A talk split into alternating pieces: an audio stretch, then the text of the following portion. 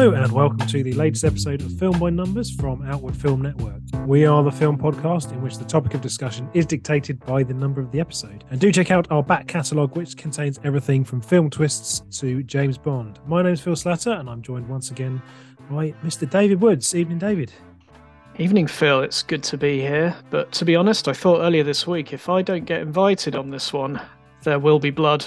He gives a little tease as to what we're going to be talking about. I bet you listeners can guess from that. But also joining us, we've got Neil Palmer for his Film by Numbers debut. Neil is a filmmaker whose short film, The Far Within, was made under the Outward Film banner and is on our YouTube channel.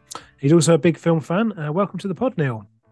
Thanks, Phil. That's a lovely introduction. Can I just say that there's a theme tune to this podcast, isn't there? Yeah, you composed it, didn't you? Yes. Thank you. Yes, I should give you credit for that as well. Man of many talents, it would seem. Now, you can search Outward on Facebook, Instagram, and our YouTube channel, and our website is outwardfilmnetwork.com. Now, as Dave alluded to, this is episode number 8, and we have called this Hard Eight, meaning we are going to be discussing the films of the writer and director, Paul Thomas Anderson. I saw a cat have a heart attack right at the craft table. Bam! The game just keeps going on. I mean, people are yelling, place to 8. Somebody call an ambulance. Place to 9. Meanwhile, this old bastard's laying on the floor. Like, the people are still playing. You know those big monster books of matches? I had one of those in my pocket once. And I'm standing there in line for a movie. And all of a sudden, just wham! I have to make money. I have bills. I have an apartment that I have to pay for. I have a car. I have a Camaro. I mean, that costs money, you know? Come on, old time. You gonna join us? $2,000 Hard Eight. Oh, man. You play that game. You are big time. Hello, Captain. Tell me something. Are you required to flirt as some part of your job? They don't say to do it. But if you don't? I lose the tip. You know how to count cards? No. If you don't know how to count cards, you ought to stay away from blackjack. I'd like $150 in dollar tokens. I see the way John worships you and like follows you like you're his captain. John is a very old friend. I haven't told John, but I know about Atlantic City. He thinks you don't like him. I don't. Do you realize how serious this is? Where am I going to go? I don't know, John. I'm way. What about Niagara Falls? No, I'm not at Niagara Falls. Why not? I've been there before. Ah! We're talking about kidnapping, extortion. This man owes me, and now he's going to pay me. You get the money up front. Party! Ah! Now, the film that gives us our title, Hard Eight, came out in 1996. It's a neo-noir that expands Anderson's own short film, Cigarettes and Coffee. The cast includes Philip Baker Hall, Gwyneth Paltrow, John C. Reilly, and Samuel L. Jackson. It wasn't a commercial success, and I think it would be largely forgotten were it not for the career that Anderson would go on to have. Personally, I only discovered it after getting an appreciation for his later work. He followed up Hard Eight with the ensemble drama Boogie Nights, which followed the lives of pornographic filmmakers in the late 70s and 80s before making the epic ensemble drama Magnolia. A complete change of tone saw him make an Adam Sandler comedy in Punch Drunk Love, and since then he has battered between dramas such as The Master, There Will Be Blood and Phantom Thread, with more lighter-hearted fare such as Inherent Vice and Licorice Pizza. I first watched Boogie Nights in the late 90s, and I think I was probably too young to appreciate it. But it was Magnolia that really made me appreciate his work. And I remember watching it and thinking, I wish I'd made that. And that was the first time I'd ever had that reaction watching a film. Starting with you, Dave, what was your introduction to P.T. Anderson?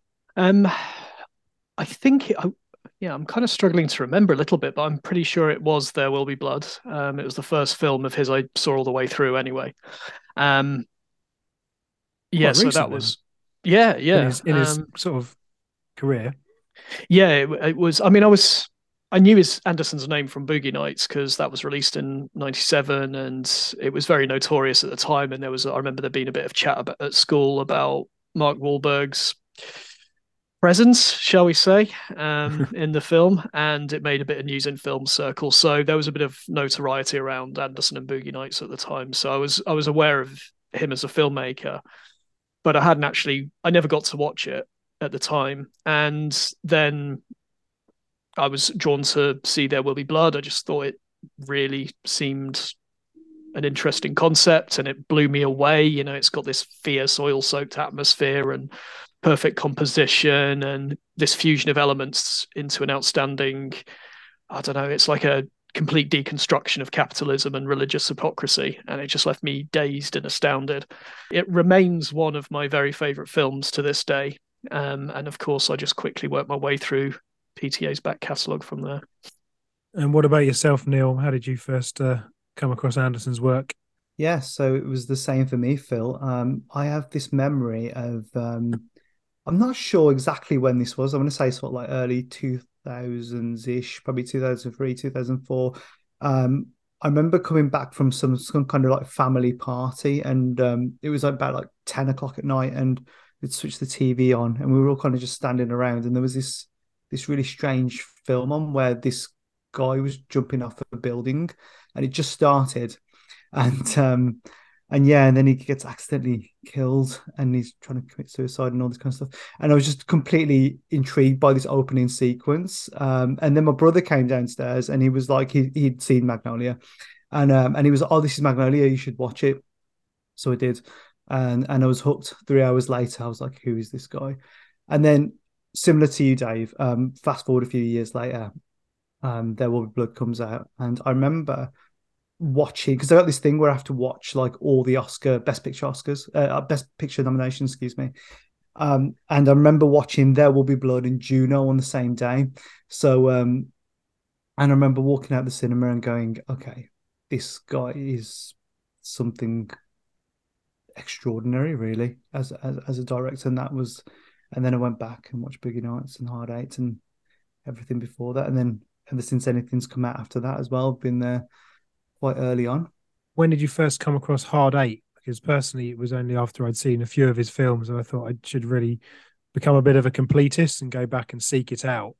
And I watched it and I was impressed, I think. I haven't watched it for a little while, but I remember it thinking it had a good cast and it certainly showed the potential of what he would be capable of. But in an odd way, it's not a film that a lot of people go to. I think he had a few problems making it, and he personally has a difficult relationship with it. But it's not quite like something like Blood Simple, which is in and of itself a masterpiece and very much part of the Coen brothers canon, whereas you almost watch it out of intrigue just to see how he started out. I'd liken it to Bottle Rocket, I would. It's got a similar kind of vibe in the sense that it's very low budget. It's a little bit rough around the edges as well. And yeah, you can see he's not quite fully realised, I don't think. I mean, it's not like you, Phil, it's been a while since I've seen it as well, but I actually don't think it's that great of a film from what I remember. I remember enjoying it, but not entirely loving it. But I do remember like when sort of like the early days of Netflix, not early days, but when Netflix was sort of coming into more households, I guess. I do remember it being on there, and that's when I watched it. But it took me a while to sort of come back to that one. Plus, it was a little bit hard to find. I always found Hard Eight. You couldn't just see around and stuff. And like, yeah, I think I recorded it on a VHS. Kids, ask your parents. When it was on one day, I thought, oh, there's that P.T. Anderson film. I must try and seek that out. I mean, Dave, you've watched it quite recently, though. Is that right? Yeah, this week actually for the first time. So I've got that. It's very fresh in my mind. And I have to say I really enjoyed it. I think it just sucks you in the story. It's got this really intriguing dynamic at the beginning between Philip Baker Hall and John C. Reilly. And I think that develops to a pretty satisfying level. I do agree with Neil. I think perhaps when it gets to that final stage, there's a few little bumps in the story that come across more as slight contrivances, nothing I'd call a problem. It just is a film that really impressed me, that I really enjoyed, and it's such a rare treat, to be honest, to see an actor like Philip Baker Hall in a lead role, because he's absolutely magnificent, and I can't think of anything I've ever seen him in where he's been bad. And it's, yeah, I just got a lot out of it. A really good film. There's a hidden secret, isn't there, between Philip Baker Hall and I think John C. Reilly, and we as the audience discover what it is, but John C. Reilly never does. Yes. And I always remember that final confessional with Philip Baker Hall, not confessional, but where he confessed his love for his son. That's the moment that really sticks out to me. And as you've alluded to with Philip Baker Hall's acting. So definitely, I wouldn't say it's top of the recommendation list for Anderson films, but certainly as a completist, it's obviously very, very interesting. But everyone's given one special thing, right? Everyone's blessed with one special thing. I want you to know I plan on being a star. A big, bright, shining star. Eddie Adams from Torrance. Yep. Jack Horner, filmmaker. I make exotic pictures. In 1977, a kid from nowhere... Maybe think about your name. My name, yeah. Something a little pizzazz. Dirk Diggler. Good name. I like your name a lot. Had a dream of getting somewhere. Jack Horner has found something special in newcomer Dirk Diggler. So let me just pop in this 8-track, and you just give a listen and tell me what you think, okay? It was a time when disco was king. These are the ones. These are great. Yeah, those are really cool. Are they lizard? No, they're Italian. Do you like my shoes? They're pretty cool. Sex was safe. Woo-hoo! Pleasure was a business. Cut. Terrific. Nice work. And business was booming. And the award for Best Newcomer goes to Mr. Dirk Diggler. Wow. Goodbye, 1979. Hello, 1980. Are you ready? But in 1980... Come on, you puppies! The party was over. You are fired! What? You're fired! You're fired! It's jealousy, it's deceitfulness, it's vindictiveness, but, I mean, God, what can you expect when you're on top? Oh, wait. Love this part. New Line Cinema presents a portrait of 2 decades in the life of a business, the days of a dreamer, and the nights in between. Boogie Nights. In the same way that was built on by originally making a short story and then he made the feature film, Boogie Nights was originally the Dirk Diggler story. That was a short film that then developed into the ensemble piece in 1997. And the cast included Mark Wahlberg, Burt Reynolds, John C. Reilly, William H. Macy, Philip Seymour Hoffman, Julianne Moore, Heather Graham. And it was about essentially a family of pornographic filmmakers in the 70s and early 80s in the San Fernando Valley. I mean, that was the one that really launched him into the stratosphere, wasn't it, Neil? And I think that was when people really kind of took to him as a potential big talent. Yeah, absolutely. 2 things about Boogie Nights. I'd say it's a Scorsese film that never was without the voiceover. Especially that tracking shot, yeah. Yeah. Good film. Yeah.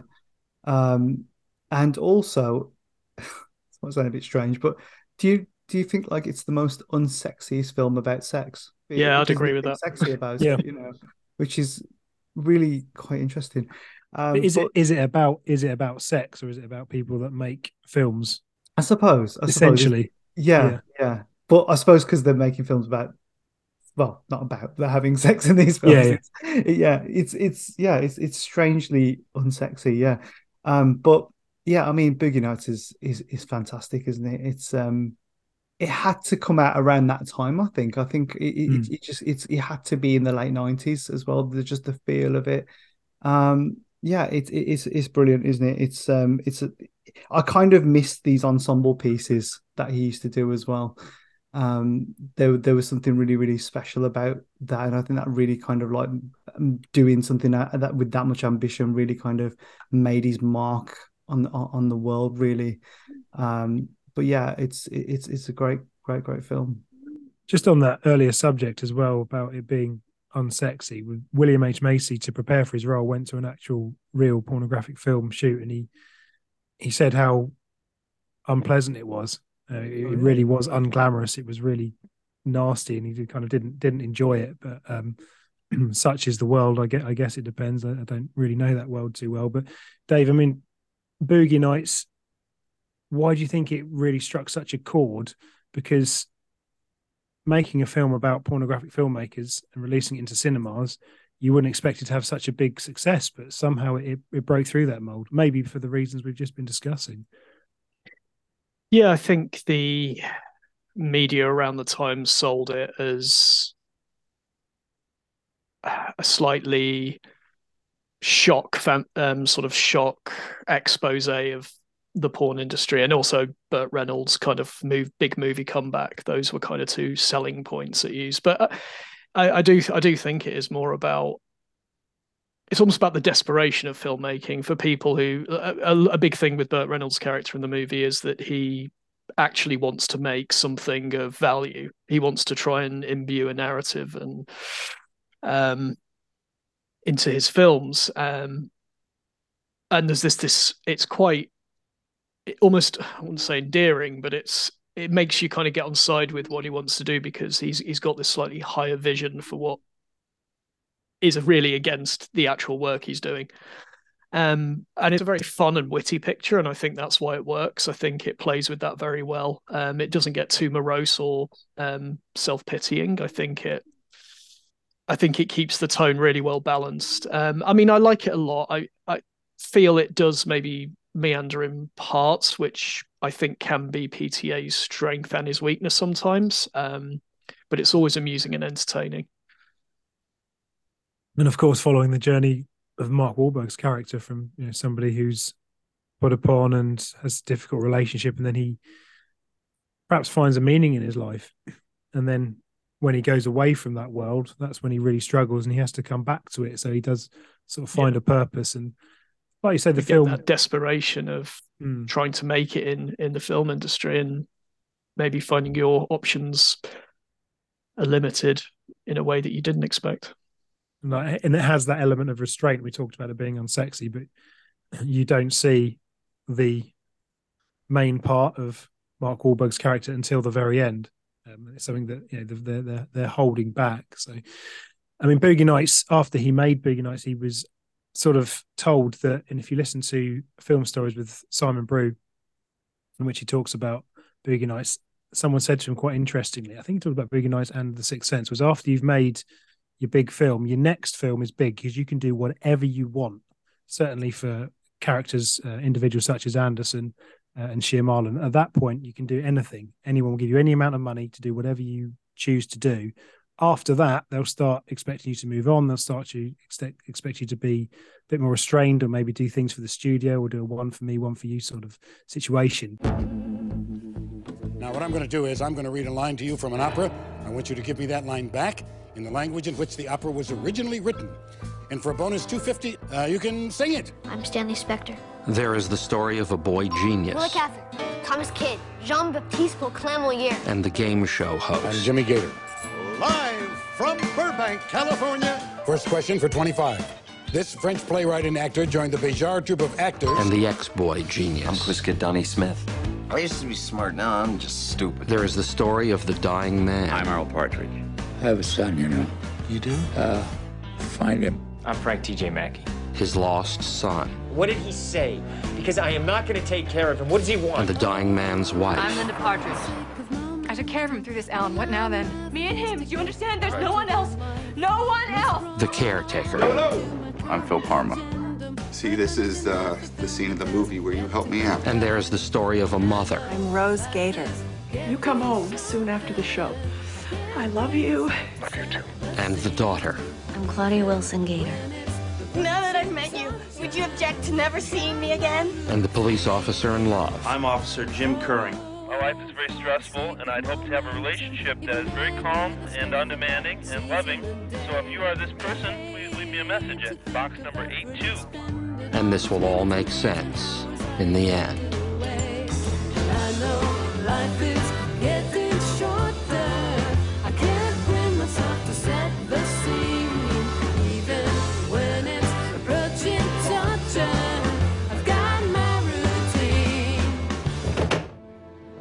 This is not an easy job.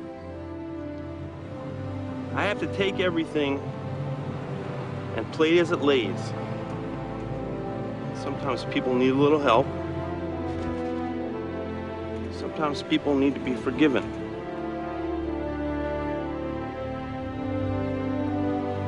And that is a very tricky thing on my part, making that call. But you can forgive someone, well, that's the tough part. What can we forgive?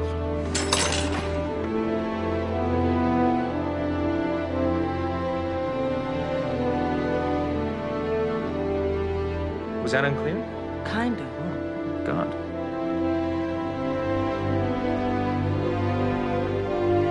He followed up Boogie Nights with Magnolia, another ensemble piece set in the San Fernando Valley in 1999, following a series of interconnecting stories and characters set to a soundtrack by Aimee Mann. He brought back a lot of the actors that had appeared in Boogie Nights: Julianne Moore, William H. Macy, John C. Reilly, Philip Seymour Hoffman, and Tom Cruise, in the sort of film that we don't really see him make anymore. He doesn't really do the art house. He's very much in the making the blockbusters that he was perhaps became famous for. But I mean, Magnolia was just something that personally, I said at the start, it really, really just blew me away, because I'd never seen anything quite like it. I kind of think I wish I'd made that. And there are just so many deft moments that are kind of ridiculous, but at the same time inspired. I mean, the Aimee Mann sing song and the raining of frogs. I mean, did you have a similar approach to Magnolia, Neil? Yeah, absolutely. I mean, at the time I was still very young and, well, not very young, but pretty young and impressionable. And it was a time when I was discovering a lot of interesting cinema. So it came at the right time for me. Even when I watch it now, I know it, for me, Magnolia was always the one, even after There Will Be Blood came out, and even for a few years, but sort of There Will Be Blood took it over, really. But there's something really, really quite unique about that film. And I think it's just the way the film kind of flows, and the almost like excessive melodrama of it all. Really, it's quite bold, I think, especially as your third film, and just like the extremities of all the characters as well. There's no sort of like, everything's just turned up to 11, isn't it, really, in that film. And then the way it ends, and the sort of like biblical connotations with it all, and everything else to go with it. Yeah, it was quite an experience, and it's always an experience when I watch it. In many ways, I guess, Dave, it wouldn't probably be made today, because something like that would perhaps be a series or a TV drama, partly because of the length of it. Obviously, it does, I think, just tip over 3 hours. It's certainly around the 3 hour mark, but you'd expect that to be a sort of at least a 4 or maybe even 10 part series, were it to be made now and put on a streaming service. Yeah, maybe. I think there's a bit more of a taste for longer movies now, so perhaps it would be. But given the nature of the narrative. Yeah, the narrative. I mean, Neil mentioned the melodrama. I think that excess I struggled with. I recall at the time, it is a long time since I've seen Magnolia, but it is making me, having reflected on the film, I do feel it's a film I need to revisit, because I did enjoy it. I just felt it was a bit much over 3 hours. And yes, perhaps these days it would be a TV series and maybe work even better. It's an interesting question. Definitely. I could definitely see it working very well as a TV series. I mean, the soundtrack by Aimee Mann is just magnificent. I remember having that on, you showed my age here, but CD, listening back to that. But do you think that Magnolia can be viewed as pretentious in some respects? I personally don't think that, but I can understand how some people would have that response to it. Yeah. I'd say no. Sorry, Neil? I said I don't agree with that, but like I think I could see how people could see that, definitely. Just always that danger when someone's trying something different. I think, you know, you always get that danger of that accusation being thrown, don't you? So Neil, what are your thoughts on, were Magnolia being made today, it would more likely be a TV series? I think, okay, so if it was like, if it was made in the same style, I don't think it would work, because that film has got continuous momentum throughout, and that's one of its characteristics, I think, and makes it quite interesting and unique. It's always just going at full speed. So I feel like, I know it clocks over 3 hours, but it doesn't, for me personally, maybe I'm slightly biased, but it doesn't feel like a 3 hour plus movie. Just like The Godfather Part 2 doesn't feel like a 3 hour plus movie for me personally. I understand how it could be for others. I'm sorry. about that. I wanted to ask you something because you're a doctor, right? I don't like myself sometimes.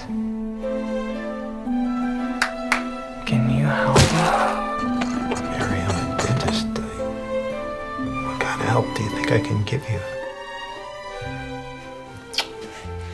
I'm gonna go and eat tomorrow night. Do you want to go with me? I didn't ask for a shrink. That must have been somebody else. Also, that pudding isn't mine. Also, I'm wearing a suit today because I had a very important meeting this morning, and I don't have a crying problem. Okay.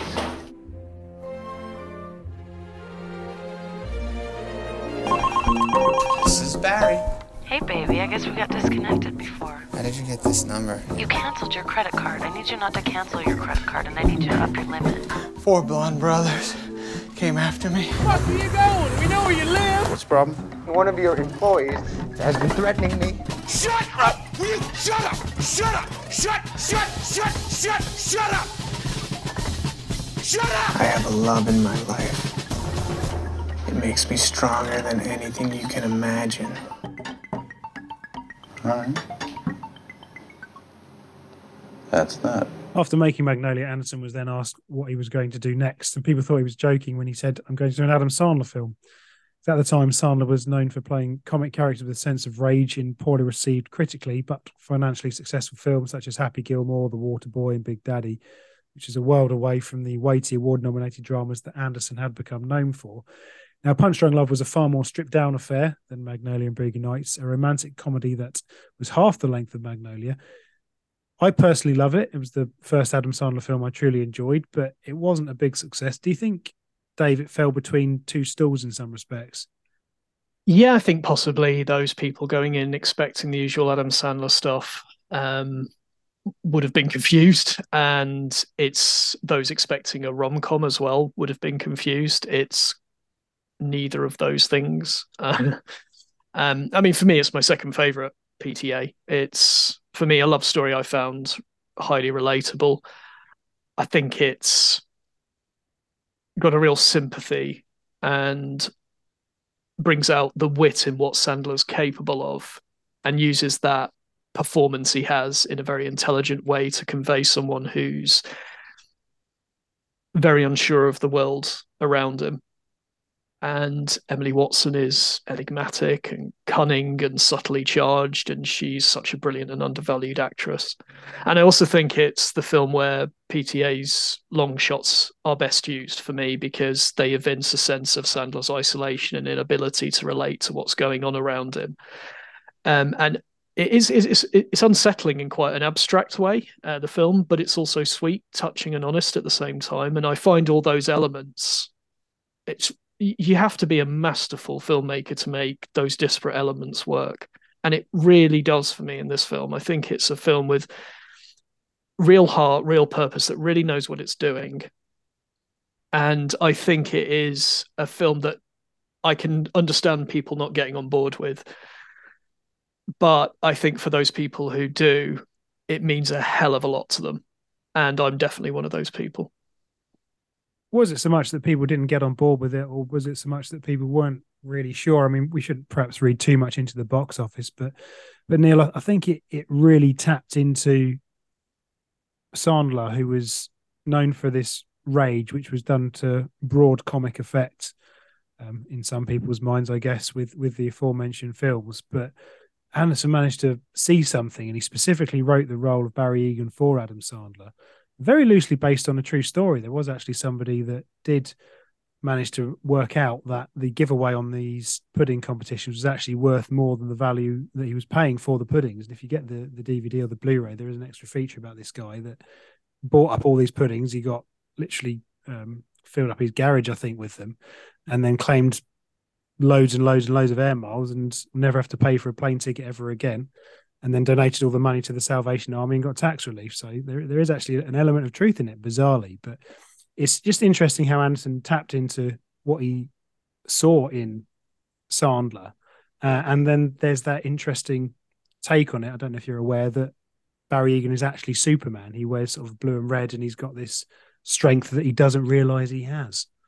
I think tapping in... I always find it interesting when you tap into talent in that way. Like okay, so for example, a film that's very fresh in my mind at the moment is, have you guys seen The Whale yet? Darren Aronofsky's with The Whale. Not yet. I know, no. It's very new. No, not yet, no. That feels like a similar thing to Punch Drunk Love for me. You know, let's get an actor you wouldn't normally associate in these kind of movies and put him in this situation or this film. And yeah, I mean, it's a funny one for me because Dave, you spoke about that so eloquently and so like you clearly got a lot of love for this film, and I know a lot of people do, and I liked it a lot, but I haven't seen it in quite some time, but also it does rank sort of towards the bottom for me in my PTA list. Not right at the bottom, but it does sort of sit there. Let's say I've got a list 1 to 9 of all his movies, and it's number 7, which seems really harsh. But so it didn't take me as much as say it has, say his other films have, or what other people think of this film. It's certainly a sleeper hit, isn't it? As well, hit, and you know what I mean, a sleeper. Yeah, it seemed to have taken a while for people to really, really take on board with it, and maybe I should rewatch it really, but. And it was a very interesting film, but yeah, I'm not massive on it, to be fair. It's that interesting juxtaposition of, you know, commercial versus critical success in a lot of respects. And Adam Sandler reportedly, when he read the review of Punch Drunk Love, and it was a positive review, he was in a restaurant and he threw the paper in the air and he said, "They finally like me," and then paid for everyone else's meal because he was just so pleased he finally got some good reviews. I mean, I remember something you said to me a while ago, Dave, was that Peter Jackson's so good that he made Adam Sandler good. And I kind of question whether Sandler actually is a good actor. And Mark Kermode says the problem with Adam Sandler is that he is a good actor. He just doesn't know that to make good films, and he makes all these terrible broad comedies. But he's done quite a few serious films. And I know that Punch Drunk Love is still a comedy, just not in the sense of the other Sandler films. But he went on to make Funny People, Reign Over Me, Men, Women and Children, and more recently Uncut Gems. Is it that he's actually quite a good actor? He just doesn't know that the films are good, or doesn't know when a film is good, or is it just that he knows what sells? Yeah, I think he's found a niche to where he can make a good career, and that's fine. But when work he really values comes along, he takes the opportunity. Yeah, I imagine it's something along those lines.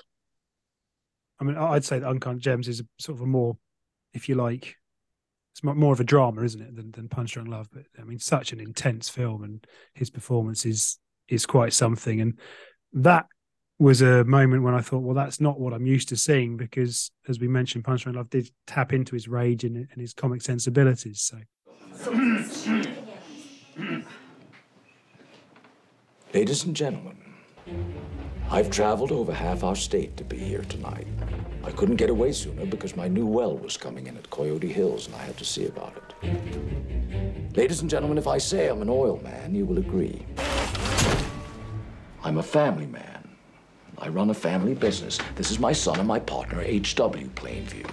You boys are a regular family business. Now, you have a great chance here. My son is a healer and a vessel for the Holy Spirit. He has a church. You will be cast up and thrust back to perdition. I'm fixed like no other company in this field. I have a string of tools ready to put to work. That's why I can guarantee to start drilling and to put up the cash to back my word. I assure you, ladies and gentlemen, no matter what the others promise to do, when it comes to the showdown, they won't be there. There's a whole ocean of oil under our feet. No one can get at it except for me. We'll offer $150,000 for full title. When do we get our money, Daniel? I look at people and I see nothing worth liking. Don't bully me, Daniel, please. I see the worst in people. We have a sinner with us. Get out of here, devil! I have a competition in me. I want no one else to succeed.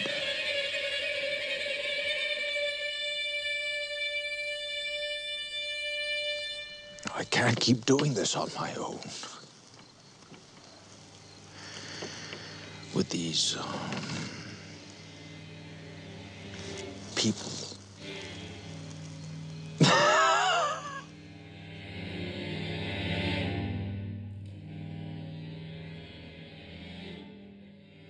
Anderson followed up Punch Drunk Love with a very different affair, a film we've mentioned a lot, and I think we're going to spend a bit of time discussing this, but There Will Be Blood, which was based on Upton Sinclair's novel Oil, and tells the story of Daniel Plainview, played by Daniel Day-Lewis, a ruthless capitalist oilman, and the narrative follows his humble origins to great wealth and deals with corrupt religion, represented by Eli Sunday, played by Paul Dano.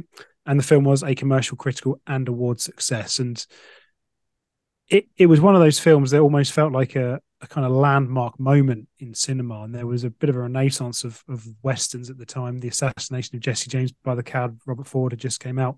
The Coens made No Country for Old Men, and this sits right at the top of the pile as, dare I say it, the best film of the century thus far, the best American film of the century thus far. No question. I mean, that sounds like a really, really bold statement, but I agree with you. I think it's where dare I say it, because it is a bold one, but I think with this, it fits, doesn't it? It's the Citizen Kane of modern times. You know, it's a masterpiece in every single aspect of filmmaking, every branch that is needed to create a film. In my opinion, this is perfection. I don't even know where to start, really, but I think I mean, it's there's just so much going on, isn't there? In the sense that, like, you've got family, you've got religion, you've got madness, you've got hatred, you've got a character who has no sense of, like, lust or desire or anything like that, and when you think he does, he wasn't, you know. It's still something, like, I've never seen anything like it, and I've never seen anything since. And I'd argue, like, I agree with you, Phil. I think it's a masterpiece. I want to go watch it again now, right now. So I think just talking about it, I mean, it's centered around a little, well, I shouldn't say it's centered around, but there's so much talk about Daniel Day-Lewis's performance, which is one of the great, terrifying screen performances in a lot of respects. I remember he made his comeback with Bill the Butcher, or as Bill the Butcher, in Gangs of New York, and that was really a remarkable, intense performance. And I think that was one of the very first films I saw him in. And then I since went back and watched the likes of My Beautiful Laundrette and My Left Foot. And that was a real operatic, commanding performance in an ensemble film. And this one just sort of managed to even outdo that in terms of its kind of dramatic gravitas, didn't it, Dave? Yeah, I think it did, by a long way. I mean, really, yeah, Gangs of New York, and even Day-Lewis's performance in Gangs of New York pale compared to There Will Be Blood. It's as you've mentioned, it really does have that Western feel to it. I think it is a Western in many respects, and there's just such a menace about the film that is palpable, and that is fed through Day-Lewis by the director and the production team. It's really, I mean, Neil, you've used the word masterpiece. I can only agree. It was a film that, as I say, it blew me away in the cinema, and even when I've rewatched it a couple of times, it's still had the same effect on me. There's just a great dynamic between Day-Lewis and Dano as well. Really, two villains of the piece occupying the what appears to be on the surface antagonist and protagonist roles, but they're both villains in my view. And the link Plainview has to humanity through his adopted son, how that is ripped away from the audience, it's quite gut-wrenching, and you just have to admire such bold storytelling decisions when it comes to Hollywood films, because so often they go for the easy answer, the sweet and saccharine conclusion, and I don't think that happens here at all, to say the least. Not. I mean, we've perhaps been a little guilty of it ourselves, but, you know, the other, just now talking about Daniel Day-Lewis, but obviously Paul Dano's performance is equally as important to the film, and extremely impressive as well. But perhaps not quite as, doesn't have quite the gravitas because it's not the central character in the same way that Daniel Plainview is. But we talk about the great American novel, and in many ways, There Will Be Blood was that on screen, because it dealt with these issues. It deals with corrupt religion. It deals with capitalism. It deals with family. It deals with all these pillars and these fundamental elements of Western society in a really interesting way. It's critical of them, or certainly critical of elements of capitalism and elements of religion, but it's not preaching about the great evils of them, because it's too skilled a film for that, and too clever to, as you say, point up easy answers, Dave. Yeah, I think it presents capitalism as opportunity in one sense, but also when you put it in the hands of a person like Plainview,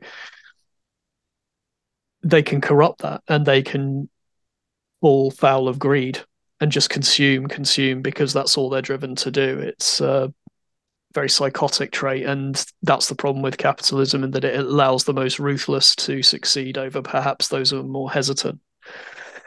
And you look at the purpose of Eli Sunday in the film, and his character, Paul Dano's character, shows how capitalism consumes faith and the cost of the collective soul in society that ensues. And as I mentioned, Sunday's a villain, and that's because the hypocrisy and outright corruption of many religious figures associated in a capitalist society is partly to blame for that. Yeah, I remember, Neil, when I watched it, I said that in some respects, Eli, I felt, was slightly worse than Daniel, because he wants the same thing, but he hides under a cloak of righteousness that Daniel doesn't do. So on that level, he's more of the villain of the piece. He's definitely the less likable of the two characters, but that's, yeah. He doesn't have the charisma, does he? He doesn't, no. But yeah, I mean, you mentioned earlier about Paul Dano's performance, and I think you are right, it does get a bit understated. I think I'd only seen him in Little Miss Sunshine prior to this, so I think I watched that after this. Yeah, bit of a stark contrast there, really. Yeah.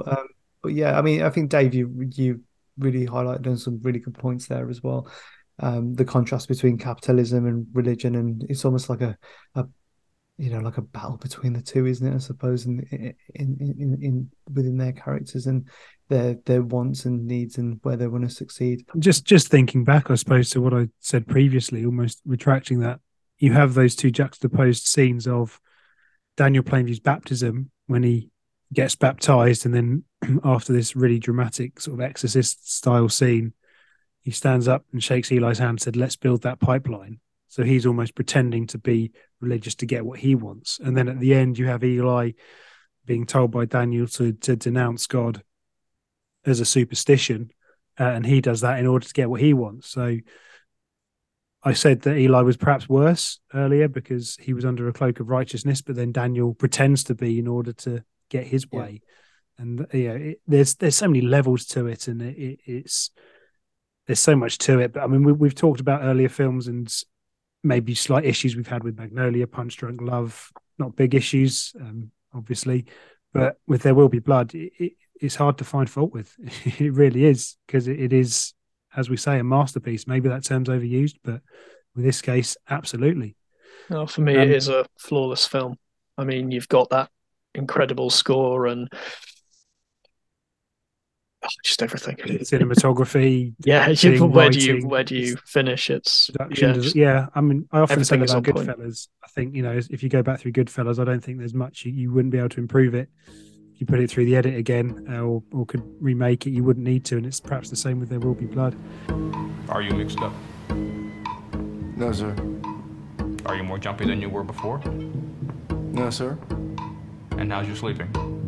I sleep just fine, sir. You sleep, do you have nightmares? Not as much as before. You've had violent episodes. Yes, sir, we all did. You pulled a knife to the throat of an officer. Well, you box that out. How would you yourself rank your overall health? Strong. What about this last episode on the way home? What episode, sir? The episode you had on the way home here. I don't remember an episode. You have no memory of what happened? We were celebrating. We were drinking and dancing. We don't remember an episode.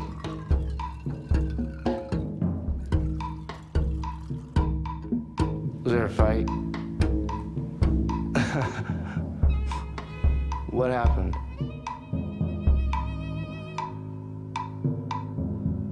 Let's just see if we can't help you remember what happened.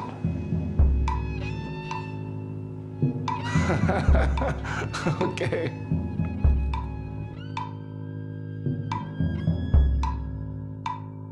And how do you follow up something like There Will Be Blood? Well, Anderson came back with The Master a few years later, which follows a World War II drifter played by Joaquin Phoenix, who is pulled into a religious cult-like movement called The Cause, led by Lancaster Dodd, played by Philip Seymour Hoffman. The film was initially thought by some to be indirectly about Scientology, but Anderson read that after wars there was often a rise in prominent spiritual movements, which makes perfect social sense when you think about it. The film received generally positive reviews and picked up Oscar nominations for Hoffman, Phoenix, and Amy Adams. It wasn't quite as big a commercial success. It's a film I liked and admired, but did have fault with. And I think one area, Neil, was that it maybe lacked a little bit of direction. And when you contrast it with There Will Be Blood, because Plainview is a capitalist, he has a very set goal of where he wants to go to, whereas Joaquin Phoenix is a drifter, and that maybe reflects in the narrative of the film. Would you agree with that?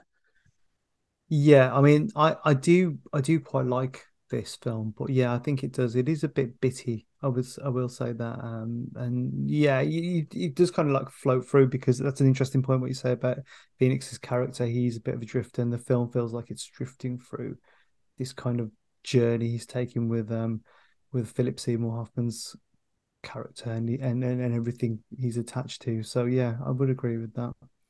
And Dave, I mean, religion is quite a key thing we've talked about in many respects. With There Will Be Blood, it's fairly on the nose. With Magnolia, there's a lot of biblical overtones, and with this, it talks about cult-like movements. It's something that constantly crops up in Anderson's work in very different ways, isn't it? Yeah, I think it's a really good point that, and maybe this is another, just to go slightly off on a tangent, but how Anderson uses his lead character to create the feel of the film, the direction of the film. And here Phoenix he's a drifter, the film drifts. And that also, I think, plays quite well into the religious theme, because religion is almost something people who are lost without purpose drift into. So I think there's quite a... I think he really earns the style of the movie, which is why I admire it. I did struggle to like it. But I think in terms of it tying in with his wider religious themes across all his movies, I think The Master's... Perhaps the example with... I know I mentioned it, it's a film that drifts, but it, in terms of its ideas on religion, it has the most clarity. And I think it's a good way that leads those religious themes in Anderson's films forward. So The Master's quite good. If that's what interests you, I think The Master's quite a good film to start with almost. I suppose a lot of his characters are all about, or his films, I should say, are all about people trying to find a purpose, although Plainview in There Will Be Blood has a purpose, but in Magnolia there's individuals trying to find their way. Dirk Diggler in Boogie Nights, and then again in this, which is inevitably where... As you said, people can come to religion because they will find meaning and purpose in it, I guess, Neil. Yeah, it's interesting you say that, actually, because I suppose maybe finding purpose and loneliness are tied, maybe. But these characters always feel very lonely, even if they're very confident, or they're at least projecting confidence, i.e. Daniel Plainview, Eli Sunday. There seems to be this theme of that, and I think The Master's no different, really. Yeah, I think Phoenix's character is very lonely in The Master, and there's a sense religion doesn't really do much to alleviate that. There's still a sense of directionlessness and purposelessness as he moves on. Yeah, I think that's a very valid point. It's the tail end of the psychedelic 60s, and paranoia is running the day. If it isn't Charlie Manson, it's the LAPD or the FBI or the mysterious body of something called the Golden Fang. So what's all this now? Everything's gone from groovy to where you at, man, suggesting a high level of fear or discomfort with the way things are headed. This is Doc Sportello. He's a private investigator. Whoa. Are you all right? Am I? Are you? And like a peculiar planet in today's horoscope, in through the door walks Doc's ex-old lady Shasta and those 5 little words. I need your help, Doc. Look out, surfer. Here comes the holdout. Let's go. It's too bad that fear should be running sunny Southern California as in days of old, like the Watts riots or the Hollywood blacklist. Look at the greedy little hippie. But every once in a while, a hero like Doc Sportello shows up to help salvage his generation and guide it back to more merciful shores. Is that a swastika on that man's face? No, it isn't. That's an ancient Hindu symbol, meaning all is well. Maybe you'll just want to see the movie, Inherent Vice.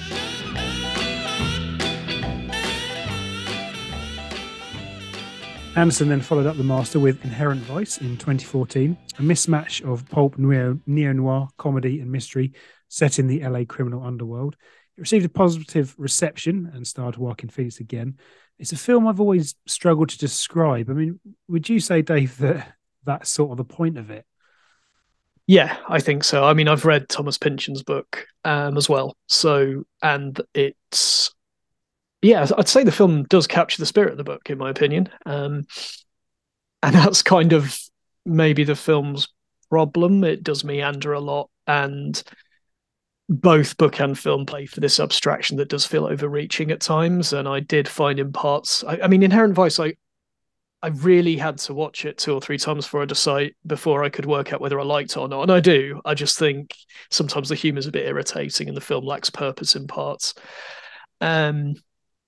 But it's also got this, again, this lonely guy who's trying to find purpose. And ostensibly you think it's going to be through love, but really he's looking for his own place in the world. And I think Anderson finds a pretty solid conclusion eventually in the film, which is why I do like it. And it's when the humor works, it's very funny in the film as well. And that's also pretty true of the book. It goes off on some directions you think, I just can't stay with this. And then it does bring the story through eventually, but it just takes a bit of work. But I think both Pynchon and Anderson seem quite well suited to each other in their styles. And I think even when you're not quite happy with everything you're watching, you are still involved. And I think Inherent Vice is a good example, particularly of a film that keeps you involved even when everything's maybe not quite where you want it to be narratively. I think it's perhaps the Anderson film I know least of all. And I would include Licorice Pizza in that just because I watched that a bit more recently. And we will come to that. Neil, what were your takes on Inherent Vice? Yeah, similar to yours, Phil. I do remember enjoying it. I did watch it. I've seen it again since, but the first time I did watch it was on a long haul flight. I say long haul flight because I was on there for about 10 hours. And that didn't help the situation and the narrative at all by any means. But yeah, because the stonerness of it, you just feel like you're high when you're watching it. It emits that kind of those stoner vibes. Or yeah, it's a very difficult film to discuss because it's got that, you know, when they say that like Coen Brothers films, nothing happens in Coen Brothers films. Well, I always argue that things do happen, and the joke almost is that they don't happen, you know, but they do happen because there's quite clear narratives in these films. This is really where you could say, well, things do happen, but it doesn't amount to anything.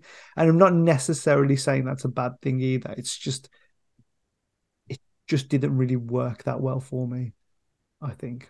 Interesting. It's just funny, on a complete side note, you mentioned watching it on a long haul flight. I remember, I think I went on my honeymoon, and I know I went on my honeymoon, but I remember getting on the plane, and There Will Be Blood was one of the films on the in-flight movie, and I hadn't seen it at that point. Perfect. I just remember thinking, I can't watch this on a small screen on a plane. I'm just going to have to leave it. You know, having not seen the film, but everyone was raving about it, I said, I'm just going to have to leave this, because some films you can watch on planes, some films you can't. I think maybe Inherent Vice is perhaps not a bad choice in some respects, given the sort of more jovial nature of it. But yeah, maybe given the intricate details of some of the interweaving elements of the plot, it's perhaps not something you can easily follow on a 10-hour flight. Yeah. You can sew almost anything into the canvas of a coat. When I was a boy, I started to hide things in the linings of the garments. Things that only I knew were there. Secrets. Good morning. Will you have dinner with me? Yes. I feel as if I've been looking for you for a very long time. You look beautiful. Very beautiful. I have things I want to do. Things I simply cannot do without you. Reynolds has made my dreams come true, and I have given him what he desires most in return. Every piece of me.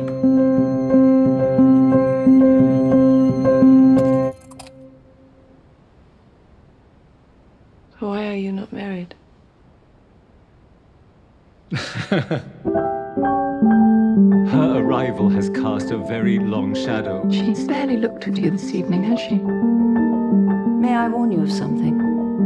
My brother can feel cursed, that love is doomed for him. I don't like the fabric. Maybe one day you'll change your taste. Maybe I like my own taste. Just enough to get you into trouble. Perhaps I'm looking for trouble. Stop! There is an air of quiet death in this house. You're not cursed, you're loved by me. Stop playing this game. What game? What precisely is the nature of my game? All your rules and your clothes and all this money and everything is a game. This was an ambush. Stop. Are you sent here to ruin my evening and possibly my entire life? Stop it! Whatever you do, do it carefully. Anderson followed up Inherent Vice with Phantom Thread, in which he reunited with Daniel Day-Lewis for what is to date, very sadly, the actor's last film role. It was in 2017 and explored the relationship between Day-Lewis's fashion designer Reynolds Woodcock and his relationship with waitress Alma, played by Vicky Krieps. It's a film that could easily have been quite dry, but I think really saws Dave mainly because of the two performances. And that's not to bemoan the writing or directing, because I don't think there's any problems with that. I just think that it had to get the casting right. Yeah, couldn't agree with you more. I didn't actually expect to like it as much as I did, even though I love Anderson's films and I was sure I'd get something from it, but I love it, in fact. And they are, Daniel Day-Lewis and Vicky Krieps are indeed incredible, as you say, and there's a real genuine chemistry there. I think this is also down to the direction and the production as much as the actors, and that it really does turn that artist and muse relationship on its head. And one thing I think that is really inspired throughout the whole film is Daniel Day-Lewis plays Reynolds Woodcock, and Woodcock's love of food noticeably comes at moments of inspiration. It's very key thematically because food underlines sexual attraction, artistic inspiration, obsession and collapse. So it's a real signifier, and yeah, it's also a film that makes me really hungry when I'm watching it, which doesn't take much, admittedly, but I do love the ending to it as well, when I don't want to give too much away, but what she does to him and then his reaction to it, I just thought was so unique and interesting, Neil. Yeah, it's like it's the ultimate stubborn person response, isn't it? It's like, I know you're doing this to me, but I'm still going to pretend or act like it's not affecting me in any way. And I think you mentioned the acting masterclass in this film, Dave, but the acting in that particular scene is just fantastic. It's just such a, yeah, I mean, you know, with everything said about DDL, you know, it's, I really think that's an excellent example of why he arguably could be the greatest. Also, on the note of acting, I'd like to mention Leslie Manville and absolutely. First of all, like, you know, I'm a massive Mike Leigh fan, so I always saw her playing supporting characters. So to see her up there on this level again, opposite Daniel Day-Lewis, was fantastic, and I just thought she completely held her own. Oh, definitely, and deserved everything she got. But yeah, in terms of the film itself, I think it's fantastic. Something I find quite striking about this film from PTA is just how still the camera is. So from a purely directing point of view, it's for a director who couldn't keep the camera still, the camera is so still in this film. It's almost like a classic, you know, like just it's very classic. The directing style is, it's just nicely framed, and it takes its time. The shots take ages to cut and things like that. So you contrast that to what we were talking about earlier on in the episode. We were talking about Magnolia and Boogie Nights. It's stark.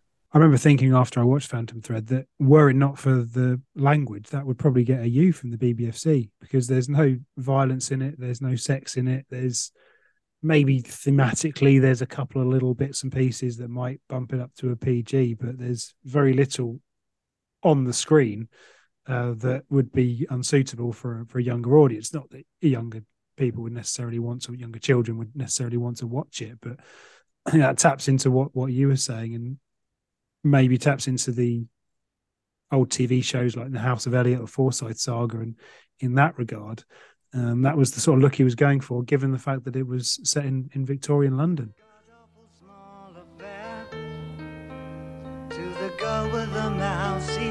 I met the girl I'm gonna marry one day. But her mummy is yelling no, and her daddy has told her to go. Listen, young lady. But her friend is nowhere to be seen. So how'd you become such a hotshot actor? I'm a showman. That's what I'm meant to do. To the seat with the clearest view. Whoa, whoa, whoa. And she's hooked to the silver screen. Do you know who I am? Yeah. Do you know who my girlfriend is? Barbra Streisand? Barbra Streisand. Sand, yeah, like sands, like the ocean, like beaches. Barbra Streisand? No, like Streisand. Sand. But the film is a sad thing for. This is fate that brought us together. But she's lived it 10 times or more. Our roads took us here. She could spit in the eyes of fools. You're not my director. They ask her to focus on. Do you really want to see my boobs? Can I touch them? I'll see you tomorrow. I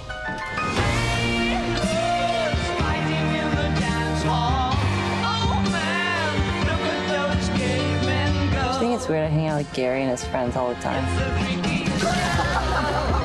I think it's weird that I hang out with Gary and his 15-year-old friends all the time.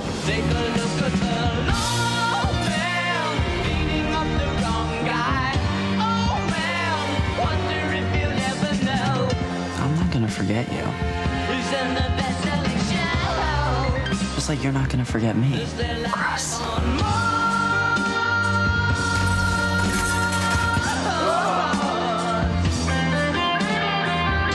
Roll sound.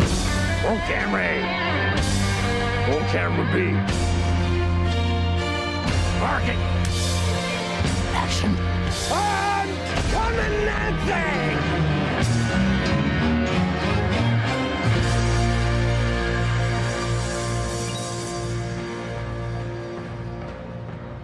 Now, Anderson followed up Phantom Thread with Licorice Pizza, his most recent effort to date, the 2021 comedy Licorice Pizza, which explores the relationship between a 15-year-old schoolboy and a 25-year-old woman in 1973, once again in the San Fernando Valley.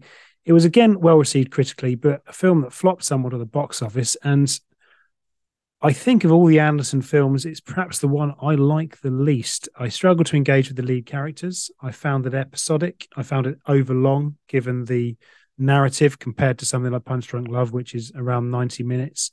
Dave, I think you had a fairly similar reaction to it, didn't you? Yeah, I did. It's difficult to add anything more to that. My feelings were identical, really. I didn't care for it, really. There are some excellent moments. It's Paul Thomas Anderson. There's going to be good moments, and there is a great cameo from Bradley Cooper. It's very amusing, and I think Cooper Hoffman, Alana Haim particularly, they're both really excellent actors, but it's not so much I didn't care if they got together. I didn't want them to get together. I didn't understand the celebration of this push to get them into a relationship by the film. I mean, you reverse the gender of both characters, it's extremely creepy. And maybe I'm missing the point here, and I'm happy to hear if I have done so. But there's too many absurd suspensions of disbelief as well. For example, why does a 15-year-old get to own two successful businesses with other kids? And why does every older woman have really disturbing crushes on Gary? And then you've got things like the sequence with Sean Penn's Jack Holden, which is just, I didn't see what it brought to the story. It was a bit dull. And I felt the storyline, it kind of annoyed me because it moved away from the very interesting parts, like Gary potentially having shattered illusions of being a child actor and the consequences of this infatuation he's got with an older woman. And it just kind of takes these absurdist turns that I think feel a bit episodic and not really part of a greater purpose. What were your thoughts on it, Neil? Well, I kind of liked it, actually. I agree with you. It's a bit jarring. It's a bit all over the place. I probably would agree that it's a bit too long. It probably doesn't really know what it is. Therefore, it's definitely not my favourite PTA movie. But I liked the leads. I found them and the situations they got into pretty amusing. I did find myself giggling all the way through it, particularly when Elena is arguing with her sisters in the family. I thought that was just quite hilarious, to be honest. It's fine, it's nothing amazing, but it was a lot of fun for me, and it was nice to see him sort of go back to the 70s and. Is it based in the 70s or the early 80s? I can't recall now. So, yeah, 73. So it was definitely 70s, yeah. So, I enjoyed it. I liked it. I liked the shift into sort of more lighter-hearted narratives, I guess. I did like it. On that subject of lighter-hearted narratives, I mean, he's battered between heavy dramas, There Will Be Blood, Magnolia, Phantom Thread, and these light-hearted fare, Punch Drunk Love, Licorice Pizza, Inherent Vice. Do you think he's done that with success, or perhaps I should phrase that slightly differently? For me, I don't think he's done it with as much success as someone like the Coens, who have really batted between sort of zany comedies, Hail Caesar, Raising Arizona, and the likes of No Country for Old Men, Fargo, Miller's Crossing. I mean, do you think, Dave, it's something Anderson has tried to do and had some success in, but perhaps not quite as much success as he would have liked? No, I think he's actually been very successful at doing it. I know I'm not a fan of Licorice Pizza, but I should say in terms of he's had more success with the dramas than with the comedies. But I think that's the point I'm trying to get to. Mm. Yeah, I think overall, yes, but that's just coming from my perspective that I wasn't keen on Licorice Pizza, and but then I loved Punch Drunk Love, which is ostensibly a comedy, and he really pulled that off for me. Again, there are people who wouldn't like Punch Drunk Love and like Licorice Pizza. So, you know, it's it is just my perspective. But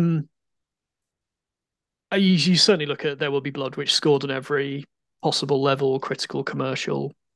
You know, it's and that's a drama. The Master did pretty well across the board. Boogie Nights did pretty well across the board. Yeah, it's my feeling is that, yeah, I do agree with you. It's not that I don't think he can't do comedy. No, I'm not suggesting that at all. But it's more about the fact that when he goes dark, he's brilliant, and when he sort of goes light with Inherent Vice and Licorice Pizza, personally, those were the films that I didn't engage with, and maybe even Punch Drunk Love I didn't engage with quite as much as the weighty dramas, even though I do really love that film. So, but Neil, I mean, I guess one of the geniuses of him is the fact that he does bat between those two, and not many directors would. I think on that point, right, it's really interesting what you said about the Coen brothers, because you sort of got me thinking about that. It was like, yeah, you're right, actually. That's why did they get away with it? I think the audience comes in with a pretense, don't they, really? Like, it's like, I think Scorsese is a good example of this. You know, when you get in a Scorsese gangster film, it's probably going to be pretty good, and it's probably going to be his more successful kind of work. And then he'll do something like Silence or one of his religious epics, and it doesn't really get there. And, you know, he does something different. And I think PTA kind of suffers from that a little bit as well. And like yourself, Phil, I'm kind of like the sort of lighthearted stuff is on the lower end of the scale for me. But I do think the audience, myself, is also guilty of this, do come in with a bit of a pretense of like, okay, I'm watching the Paul Thomas Anderson film here. I mean, I'm in the mood for a 2.5-hour epic about a character who's deeply flawed and blah, blah, blah, blah, blah. So I think there is, I think that has a role to play with it as well. It's not necessarily his fault as such. I suppose having batted between the dark and the more light-hearted work, it's hard to know what he's going to do next. I mean, I've had a look to try and see what is next on the agenda for him, and I couldn't find anything. I know he directs quite a few music videos and he has other things going on, but is there anything specific, Dave, you'd like to see him try and tackle? It's a really good question. It's hard to know, isn't it, with someone like I'd quite like to see him do a war film. I think that'd be really interesting. And yourself, Neil, anything specific you'd like to see him go into, or any sort of genre he hasn't tackled yet? I think now you've said war, I kind of agree with you there, Dave, but I think science fiction would be really interesting. When I say science fiction, I mean, I'm not talking about Star Wars. I'm talking about something more like on the lines of Event Horizon or something like Children of Men or something like that, you know, something with elements that don't happen in our world but take place in our world or something like that. That kind of thing. The Solaris type. Yeah, that would be exciting. Yeah, and I guess we've talked about his themes of religion, and with science fiction, that would certainly come into that. So maybe if you're listening, Paul, then we want credit on the script for that, and where your next war epic or your next science fiction epic.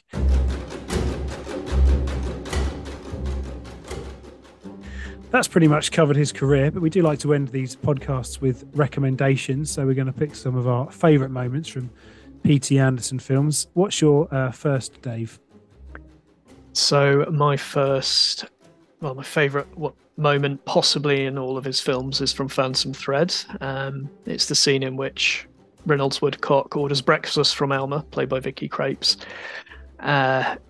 when they first meet, and it sums up for me why the film works, because on the page it's just a man ordering a very unhealthy list of food, but on the screen it comes across as it's a seduction scene between two lead characters. There's obviously an attraction there. He orders this ridiculous list of food, and she's saying, "You're such a hungry boy," and it really sets the tone for this very interesting use of food as a thematic propulsion for their relationship. Do you think you could eat all of that food in one go? Yes. You could? Yeah, I'd be quite happy to take it on. Yeah, we'll film that and we'll put it on our YouTube channel. Oh, sounds good. My first I'll get the scones choice.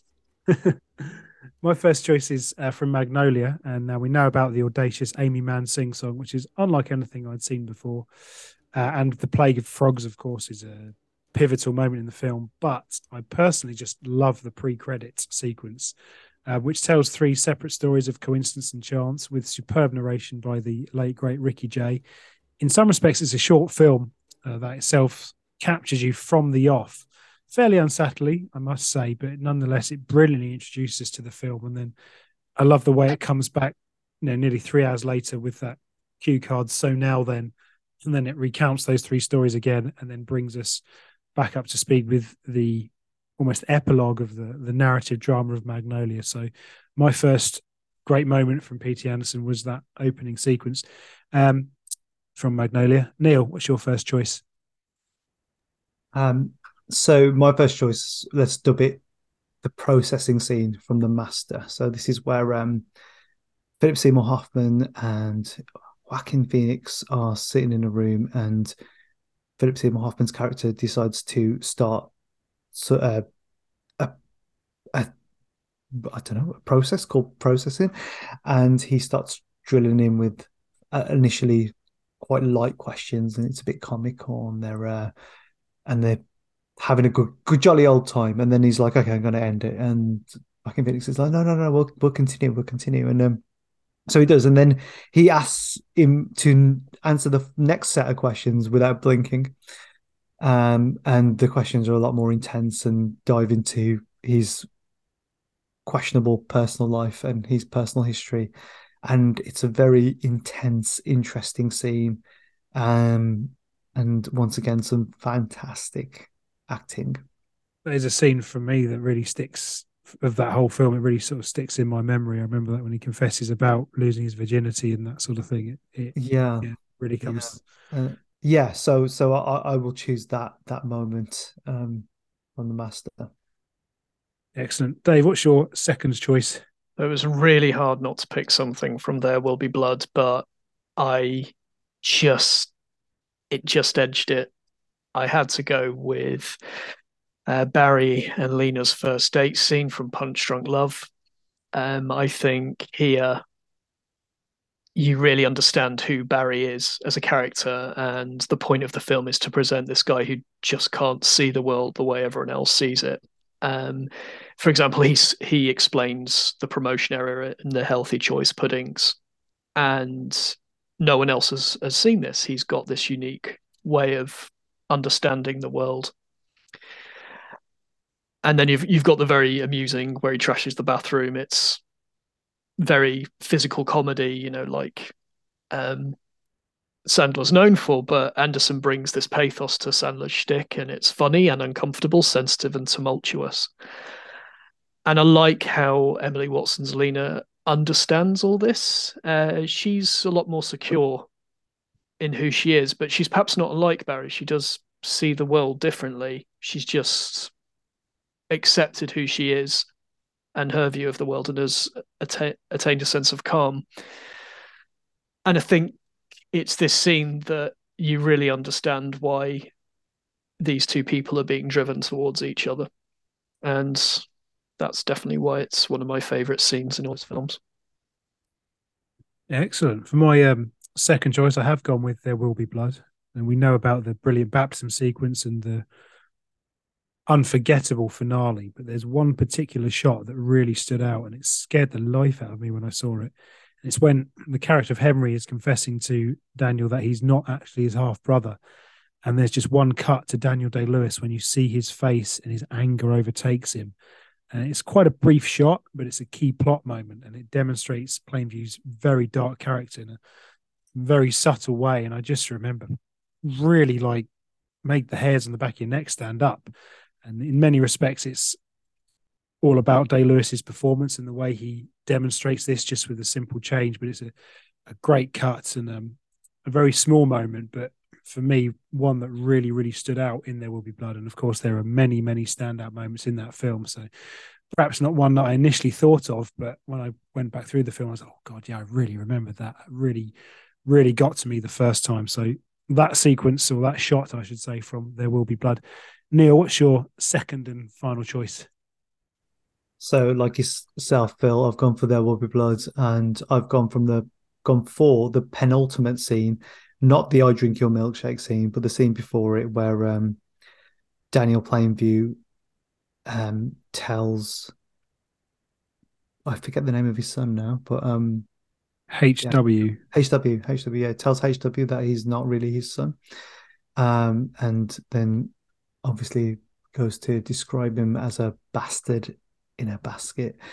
I find this scene it's a difficult, uncomfortable watch. I'm not entirely sure why I personally find it so difficult to watch, but yet I can't take my eyes off the screen when I'm watching it.